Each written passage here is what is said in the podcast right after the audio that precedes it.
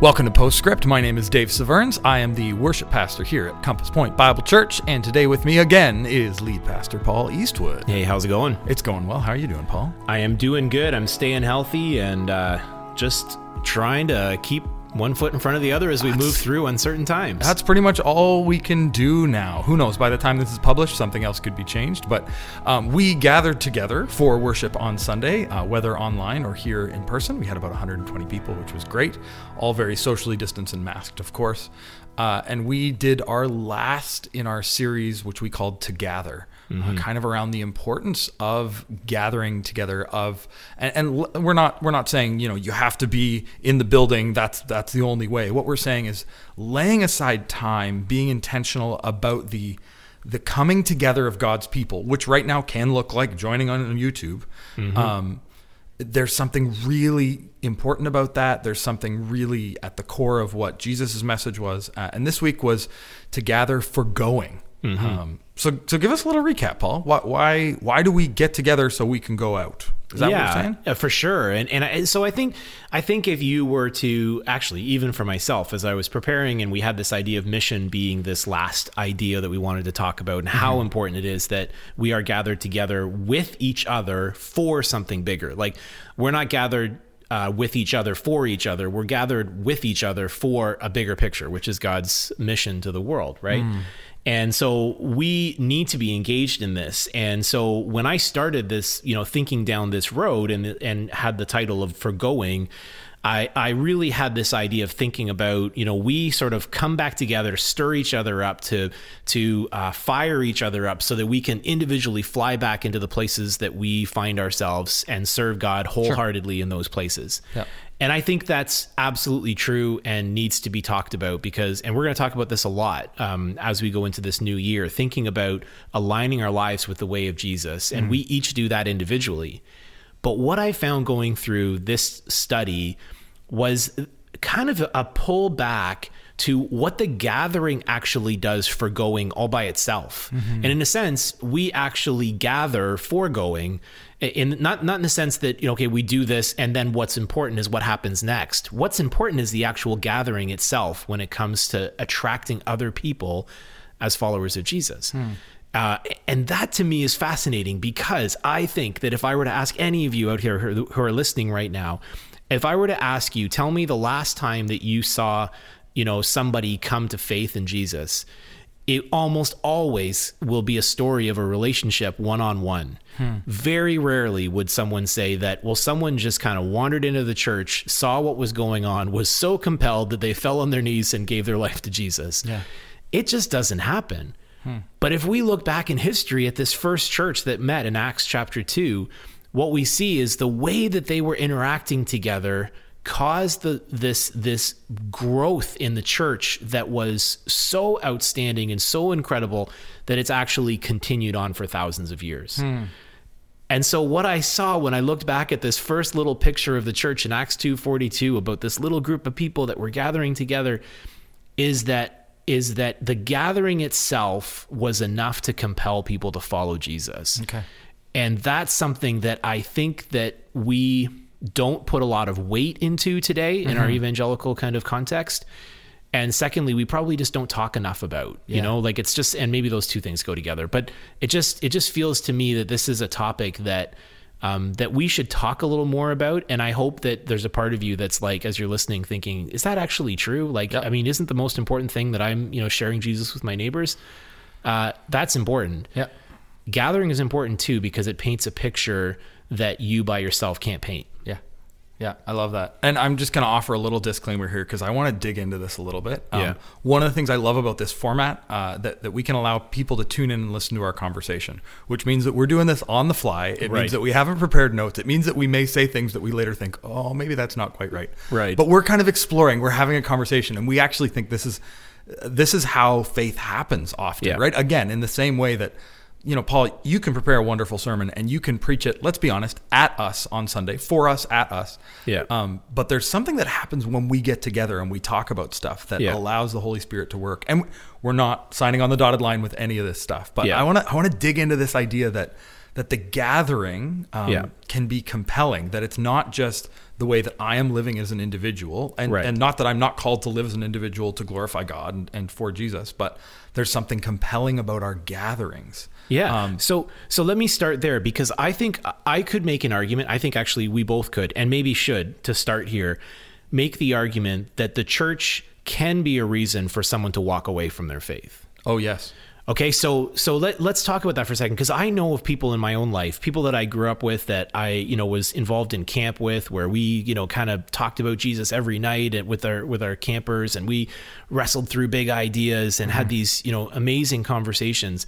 And I watched him walk away from what he believed about God because he was tired of the church. Yeah. Like, do you know people like that? tons more than i wish to admit i've actually this last week has been uh, it's been a week of grieving for me as i've revisited some of those friends on social media and just kind of god has brought them to mind and i've been praying for them and i realized i probably know more people who have left their faith and left the church than i do people who have joined the church um, and that grieves me deeply um, yeah, I know. I know people who have gotten fed up with the hypocrisy, fed up with the politics, fed up with the Yep. Um, the country club mentality, Yep. the lack of looking like Jesus and and teaching like Jesus, the political leanings Yep. one way or the other. Right? Yep. I. I, I've heard about it all the time, which is Yeah. it's kind of the opposite of what we're talking about, right? It's it's how compelling you know, despite the teachings of Jesus, the, the gathered body is compellingly distasteful for one reason or another. Right. And not that there aren't problems with that view, but man, yeah, it makes me sad. But I think this is a great place to start. And I think everyone out here who's listening can also relate to this and talk about some times where they've seen people walk away from what they believe because of the church.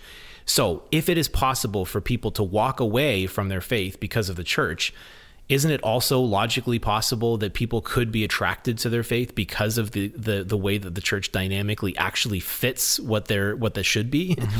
and, and that's I think what I was trying to get at Yeah. is that and I don't think we talk about this enough because we have this idea in in our uh, tradition and our our kind of perspective that if I'm living out my faith, then I'm going to be a light or a city on a hill or a light that can be uh, attractive and people will come to know Jesus because of what I do. Yep. But I re- but re- the light on the hill is really this this collection of of people who are following Jesus, and so. Um, I believe that that perhaps something that we should be thinking about even more is the light. Um, I, I'm not saying more than other things exclusively, but I'm saying we need to think more of this thing of us being a light ourselves, and how do we interact with each other so that we can paint the best picture of the gospel to the people that are watching. Yeah, uh, and this is uh, one of those areas where I'm, I'm. I don't want you to hold what I say in stone here. Um, but I was listening to a podcast last week, uh, an interview with Tim Hughes, who's a worship leader, wrote uh, "Here I Am to Worship" and "Happy Day," uh, and now a church planter in England, and talked about how they shape their services um, and their gatherings. And one of the things that he's been so convicted in is people need to come and experience the power of the Holy Spirit. Um, Yeah. now they they're certainly a more charismatic expression than we are, and I think sometimes our tradition shies away from anything that that is kind of unexpected or or unplanned in that way. And I'm I'm not suggesting now that we need to start practicing more um, more sign gifts or anything like that. Uh, but but I think in our gathering, in the ways that we love each other and uh, speak to each other and worship together and and genuinely meet the Holy Spirit. The Holy Spirit meets us and transforms us in the ways of Jesus. I think those things can and should be deeply compelling. Um, and I actually think t- Tim again talked about this. This is something that the younger generation is crying out for. Um, there's so much information out there. There's so many different views and all kinds of things, and we've seen politically how we're divided and all that. Um, the compelling experience, the experience of something that we can't that we can't kind of uh, make up on our own, um, and and that experience of community, especially in the church today, of of being loved unconditionally, of being welcomed in.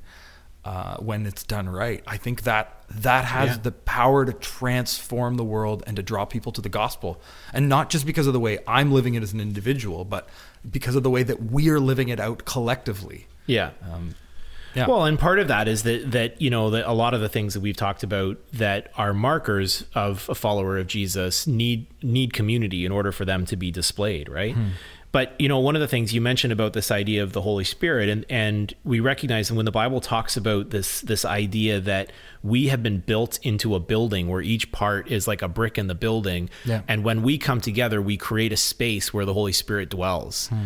And and I believe that the Holy Spirit dwells in each one of us. Yep.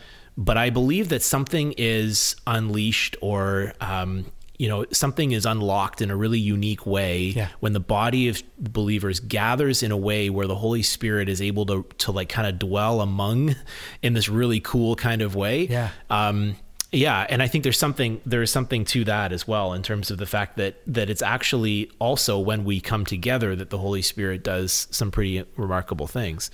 Yeah, Um, I mean, And- yeah. No, no, like this is, um, you know, my life in, in music and leading worship. Uh, I believe so strongly that worship is much more than our music, right? It's all of our lives lived back to God, and we talked about that a couple weeks ago.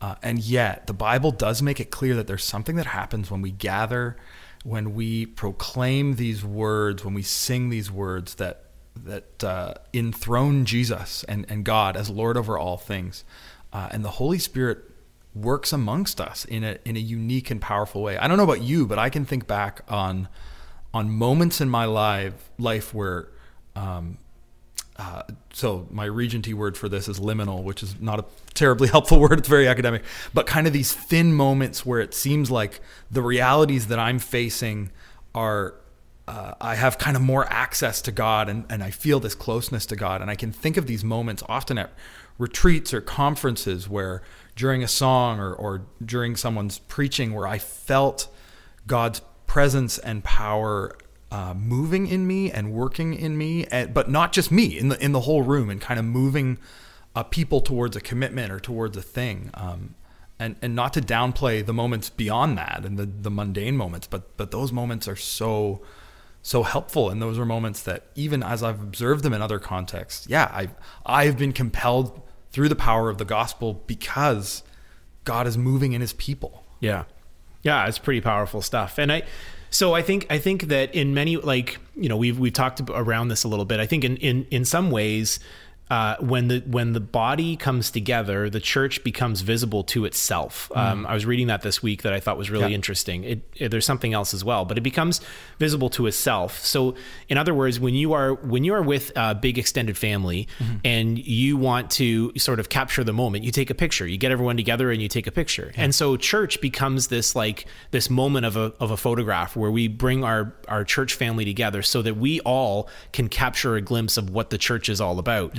So when I come to church, I can see somebody who is singing a song who I know who's just lost a, lost a loved one. Yes. Um, I can look across the room and see someone who I know is struggling, and and you know, and it allows me to in that moment pray for that person. Or there's so many of these little things that happen when we gather together that allow us to understand the bigger picture kind of idea of the whole body.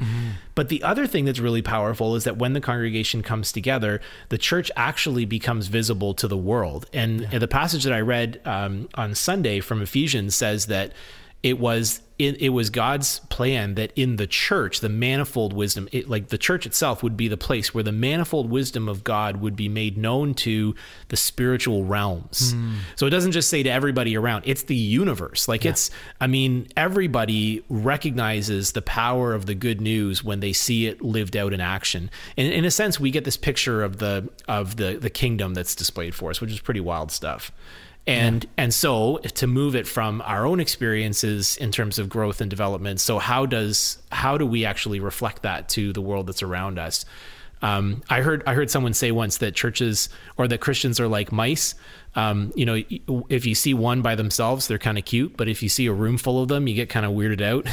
and and so and so there's something that we have to do in order to help uh, change people's perception of what a Christian is. Yeah. Uh, that I am not someone who defines myself by my political stripes. I am not someone who defines myself by a particular viewpoint on, you know, abortion or a particular viewpoint on alcohol or a viewpoint on dancing or whatever it is. That we need to be people who define ourselves as followers of Jesus, and that needs to be our centering point. And if we can get this right, I think that we begin to change people's perceptions and allow the church to be a place that that challenges assumptions of people that are outside and helps them kind of come and say, wow, this is different and it's better. And that's the point, right? That's Yeah. that helps uh, be engaging and compelling. Yeah, and I love. Um, so uh, I feel like there's been a shift in language in the past 20 years from from believer in Jesus to follower of Jesus. Yeah. and I actually love that distinction. Not that believing in Jesus is in any way bad, but Yeah. But there's lots of things that I believe in, and something that, that I believe in is it's almost something that's concrete, and I can kind of get all the facts about it, and I'm good to go. Which is how some people treat their faith. Um, uh, but we we believe in Jesus, and we believe in His Spirit, and we believe that our faith, what He's calling us to, is living and active. It requires like Yeah. active listening, right? Right. Um, I can know a lot about my wife, but if I'm not listening to her, if I'm not like being with her, I actually miss out on living life like that. And it's the same thing, I think, for us as individuals, but for us when we gather. What is it God is saying to us as a community? And this is something you and I, as as leaders and pastors, we, we try to discern and we try to shape our our experiences, our corporate experiences together to kind of Yeah. lead us to whatever God is has for us. Um, Yeah. yeah, which is is so good. Uh, so so what like one of the challenges right now um, that, that I have found is we're in the midst of a pandemic, and as much as I want to like go, and I we talked about how this isn't all about going individually or, or even going as a group. Um, how do we find this power and this this compelling image of the gospel when we gather when we can't actually gather in the same way when we're when we're stuck at home when when I can't have a meaningful you know dinner with people I don't know and practice hospitality when I can't do some of these things that I think we've been talking about are are, are really helpful to to the gospel are really good Yeah. ways for us to love people it feels like our love has been limited in this time in a way uh, not wrongly but you know we're doing these things how how do we practice going well Yeah. Yeah, and and it, well, I you know, so one of the things that I talked about on Sunday was this idea of fellowship, and and kind of tried to redefine fellowship, which is a weird Christian word, uh, and define it in the in the sense of sharing or commonality. And so I think that there is an aspect of the sharing that can happen among uh, followers of Jesus that doesn't require us uh, actually being face to face. Um, so now gathering is the easiest way for us to do some of these things, but I think that you know, you know, sharing uh, a love of the good news. Uh, so I talked about three things: sharing a love of the good news, uh, sharing concern for one another, and sharing a passion for our mission. And what I would say is that in the midst of the pandemic, when we can't get out the way that we want to, and we can't always gather with people exactly as we want to, Yeah. there are ways in which we can share a passion for the good news with one another. So, what I mean by that is we need to look at our circumstances differently. Uh, we're facing uncertainty, but we also worship a God who is rock solid in the sense that he doesn't change. So, what is it that we can share with each other, whether it's just a friend or through a text or in person if we have that opportunity, or you know, with with an aging grandparent or uh, grandkids that you know that that we see? How how can we share the good news or a love of the good news with that person? It actually can be just a um, a quick statement or a sentence that that reminds the person that you're talking to that there's a bigger there's a bigger thing at play. Yeah. And so I think that sometimes we can even just have those conversations and remind each other of the good news of the gospel. Like it truly is good news, right? So yeah. Yeah, I think that's so important. I, you know, people probably look at you and I, you as a preacher and me as a worship leader, and think, yeah, we're, you know, we're people who get to share the good news and get to lead people in this kind of gathering, worship, glorifying God. Um, and yet, I have found myself, especially in this season, often being led into that kind of glorification of God by little notes from people. And Yeah. I haven't got many, but I don't know about you, but like you know, a little email note or drop. And I'm not. This isn't us fishing for for please please encourage us. Yeah. Um, although we appreciate it. Uh, you know, those little things can point us towards God. That's a way of leading worship in a funny way, right? And, Yeah. and we're all called to this, whether we're called to to sit sit by a friend, by by a friend, I mean, you know, on the phone with a friend or on a Skype call with a friend and Yeah. and and say, yeah, it sounds like things are hard. You know, God has given me this verse that that has been helpful for me in these times.